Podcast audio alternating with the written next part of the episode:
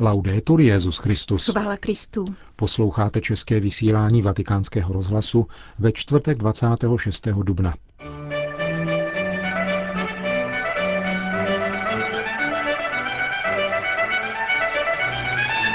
Benedikt XVI. zaslal list biskupům německé jazykové oblasti týkající se překladu liturgických textů. Ve Vatikánu se skončilo jednání zvláštní papežské komise pro církev v Číně. O případech zneplatnění manželství uslyšíte v rozhovoru s kardinálem Coco Palmierim, předsedou Papežské rady pro výklad legislativních textů. Dnešním pořadem vás provázejí Jana Gruberová a Milan Glázer.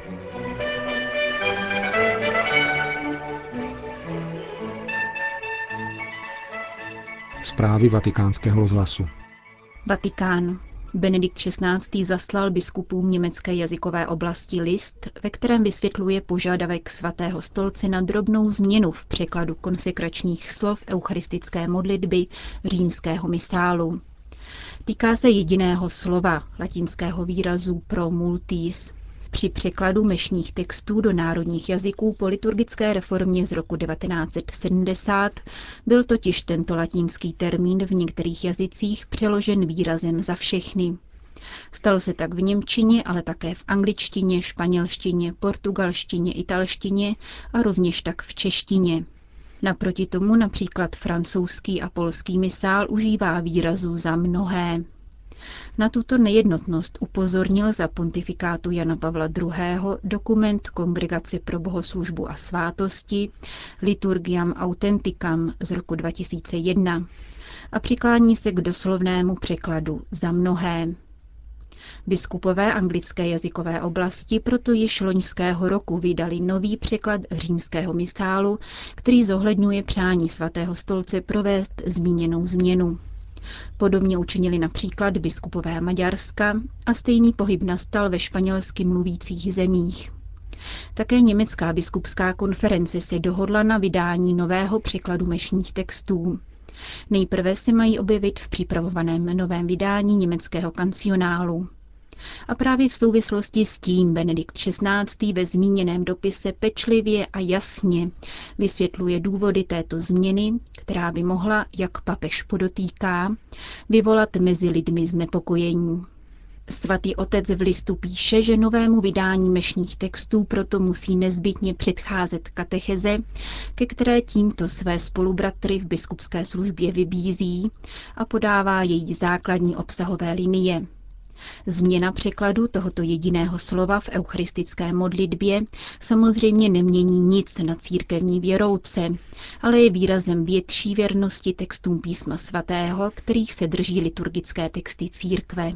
Papežův list, který je datován 14. dubna, byl zveřejněn na internetových stránkách biskupské konference Německa a Rakouska. Představitelé obou episkopátů přijali list Benedikta XVI. velice pozitivně. Arcibiskup Robert Colič prohlásil, že pro německé biskupy je tento list důležitým impulzem k rychlému vydání nového překladu římského misálu. Vatikán. Vatikánská komise zabývající se církví v Číně se vyjádřila k průběhu tamních nedávných biskupských svěcení. V několika případech se svěcení biskupů schválených svatým stolcem účastnili nelegitimní biskupové. Tímto neautorizovaným vystupováním nejenom ještě více zhoršili své kanonické postavení, níbrž zároveň zmátli věřící a znásilnili svědomí kněží i lajků, kteří se svěcení účastnili. Čteme v dnešním prohlášení tiskového střediska svatého stolce. Přehlednost situace však stížili rovněž legitimní biskupové, kteří se účastnili nelegitimních biskupských konsekrací. Někteří z nich již ujasnili své pozice a požádali o prominutí. Této prozbě svatý otec se zhovývavostí vyhověl. Jiní však dosud neozřejmili své postoje a jsou proto žádáni, aby tak učinili. Účastníci zasedání komise jsou si vědomi obtížnosti situace v Číně, avšak zdůrazňují, že evangelizace se nemůže uskutečnit, jestliže jsou dány v šanc základní prvky víry a katolické disciplíny. Poslušnost vůči Kristu a Petrovu nástupci je předpokladem skutečné obnovy a je závazná pro celý boží lid, píše se v tiskové zprávě. Komise založená Benediktem XVI. roku 2007 se sešla již po páté. Hlavním bodem jejího jednání byla formace lajků v přípravě na rok víry. Čínští katolíci se v první řadě mají zaměřit na prohloubení znalosti církevní nauky, zejména katechismu katolické církve. Jejich druhým úkolem je pak působení v občanském a pracovním životě, kam mají přinášet svůj příspěvek, tedy milovat život a ctít ho odpočetí po přirozenou smrt, milovat rodinu a hájit hodnoty, které jsou vlastní tradiční čínské kultuře. Praví se ve zprávě s jasnou narážkou na režimní politiku jednoho dítěte a praktikovaný trest smrti. Za třetí jsou lajci v Číně vyzýváni ke zdokonalení duchovního života, aktivní účasti ve farním společenství, církevních asociacích a hnutích. Čínské diecéze se mají zaměřit na kvalitní přípravu katechumenů, která má probíhat podle liturgických norem obřadů křesťanské iniciace dospělých. Pastýři mají pokračovat ve formaci věřících i po udělení svátosti křtu a zaměřit se na nauku druhého vatikánského koncilu, zejména pak jeho ekleziologii a sociální učení. Tyto aspekty církevní nauky nabývají obzvláštní důležitosti v oblastech rychlého ekonomického rozvoje, přinášejícího nečekanou sociální evoluci. Církev v Číně má věnovat mimořádnou pozornost fenoménů vnitřní migrace a urbanizace, stojí dále v prohlášení komise. Účastníci zasedání připomněli také nespravedlivě vězněné čínské biskupy a kněze, stejně jako pastýře jim jsou kladeny neoprávněné překážky ve výkonu jejich úřadu. Komise ocenila jejich pevnou víru a jednotu se svatým otcem a apelovala na modlitbu celé církve za tyto spolubratry. Vatikánská komise pro situaci církve v Číně poukázala na trvající existenci organismů, které se chtějí nadřazovat katolickým biskupům. Věřící se v takovýchto situacích mají orientovat podle listu Benedikta XVI. čínským katolíkům z roku 2007. Účastníci zasedání komise v závěru svého prohlášení oceňují iniciativy kněžské a řeholní formace, avšak zároveň konstatují výrazný úbytek kněžských a řeholních povolání v čínské církvi a vyzývají tamní katolickou komunitu k modlitbám za nová povolání. Řím. Případy zneplatnění manželství jsou tématem dvoudenního právnického sympozia, které se dnes začalo na Římské papežské univerzitě svatého kříže. Jeden z jeho účastníků, předseda Papežské rady pro výklad legislativních textů, kardinál Francesco Coco Palmiero, v rozhovoru pro vatikánský rozhlas říká. Eh, Někdy bývá zaměňováno zneplatnění a anulace manželství. Církev neanuluje manželství. V daném případě je prohlašuje za neplatné, to znamená, že vlastně nikdy nebylo plně uzavřené. Nemá však moc manželství anulovat až na některé úzce vymezené případy. Mluvíme-li tedy o opravdových manželstvích, které technicky definujeme za uznaná a dokonaná, církev nemá moc je anulovat. K těmto případům je třeba přistupovat poctivě. Mohl byste však uvést nějaký příklad nepoctivé snahy v procesech týkajících se platnosti manželství? Ke zneužití dochází, pokud člověk ví, že jeho manželství je platné a zároveň se snaží na církvi vyloudit prohlášení o neplatnosti. V takovém případě se pak utíká k tomu, že podává svoje manželství jako neplatné, ačkoliv není neplatné. Tady je třeba apelovat nejenom na korektnost manželů, ale také na poctivost soudců, kteří se v žádném případě nesmí nechat ovlivnit možnými výhodami, zvláště ekonomické povahy. Benedikt XVI. zvláště na setkáních s představiteli tribunálu římské roty několikrát vyjadřoval přání, aby se v případech neplatnosti manželství vždycky usilovalo o vyrovnanost mezi spravedlností a láskou a neupadalo se do účelových procesů. Jak je toto přání svatého otce uskutečňováno? Mám za to, že soudci apoštolských tribunálů, zejména římská rota a apoštolská signatura, tuto výzvu plně přijali a uskutečňují. Samozřejmě, že může dojít k chybám, ale to jsou lidské chyby. Přesto věřím, že zde existuje vysoká kompetence a nasazení. Výzvu by měli vnímat také ostatní subjekty, tedy ti, kteří žalují manželství a ti, kteří doprovázejí dotyčné osoby při procesním řízení. Velice záleží také na přípravě k uzavření svátosti manželství. To je v skutku velmi důležité.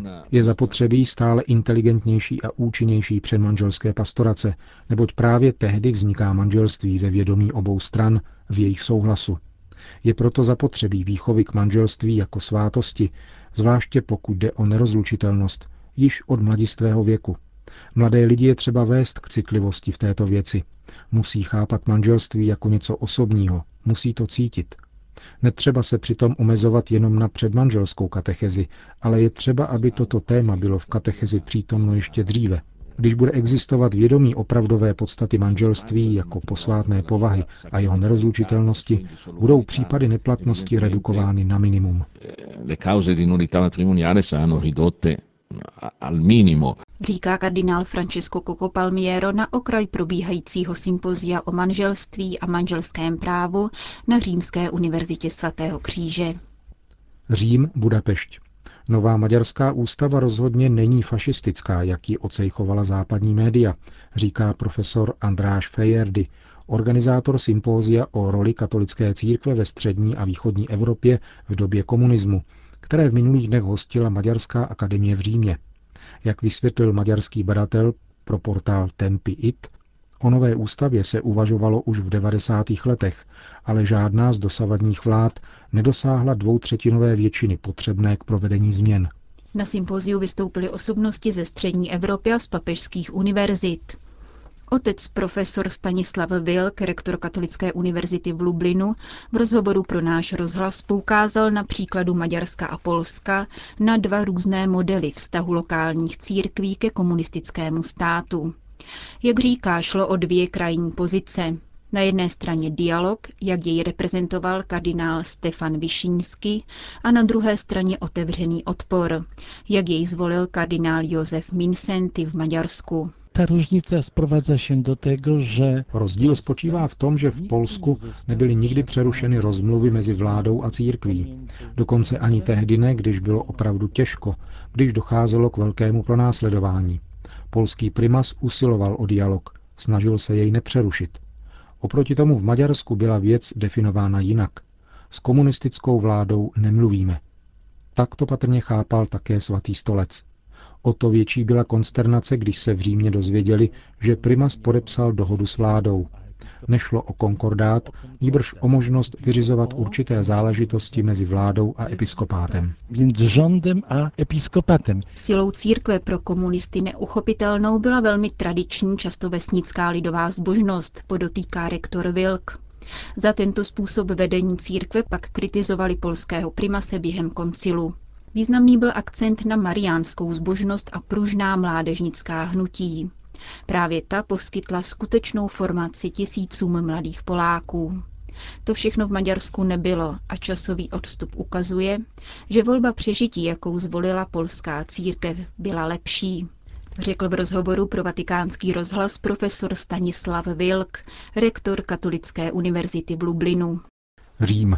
Katolická asociace psychiatrů a psychologů uvádí, že v Itálii každoročně asi půl milionu lidí vyhledává pomoc u exorcistů, tedy katolických kněží, kteří mají zvláštní biskupské pověření konat liturgické obřady vymítání ďábla. V Itálii nejznámější, ale nikoli jediný exorcista, otec Gabriel Amort, nicméně tvrdí, že mezi 70 tisíci exorcizmy, které vykonal, viděl jen asi 100 reálných případů posedlosti zlým duchem. Otec Gabriel Amort, který se věnuje službě exorcisty v římské diecézi od roku 1986, přitom vždycky spolupracuje s odborníky z oblasti psychiatrie. Údaje se objevily v článku, který byl zveřejněn italským deníkem Il Giornale a obšírně se zabývá problematikou exorcismů v Itálii. Biskup Romano Rossi z Civita Castellana, který je jako každý biskup z titulu svého biskupského úřadu také exorcistou a tuto službu vykonával, říká, že během své 41-leté praxe viděl pouze jedinou skutečně posedlou osobu. Don Rossi poznamenává, že v současné době spíše roste počet případů, kdy některé osoby přičítají své životní či pracovní neúspěchy nebo psychické problémy démonům, ale skutečná posedlost v jejich případě neexistuje. Konec zpráv. Končíme české vysílání vatikánského rozhlasu. Chvála Kristu. Laudetur Jezus Christus.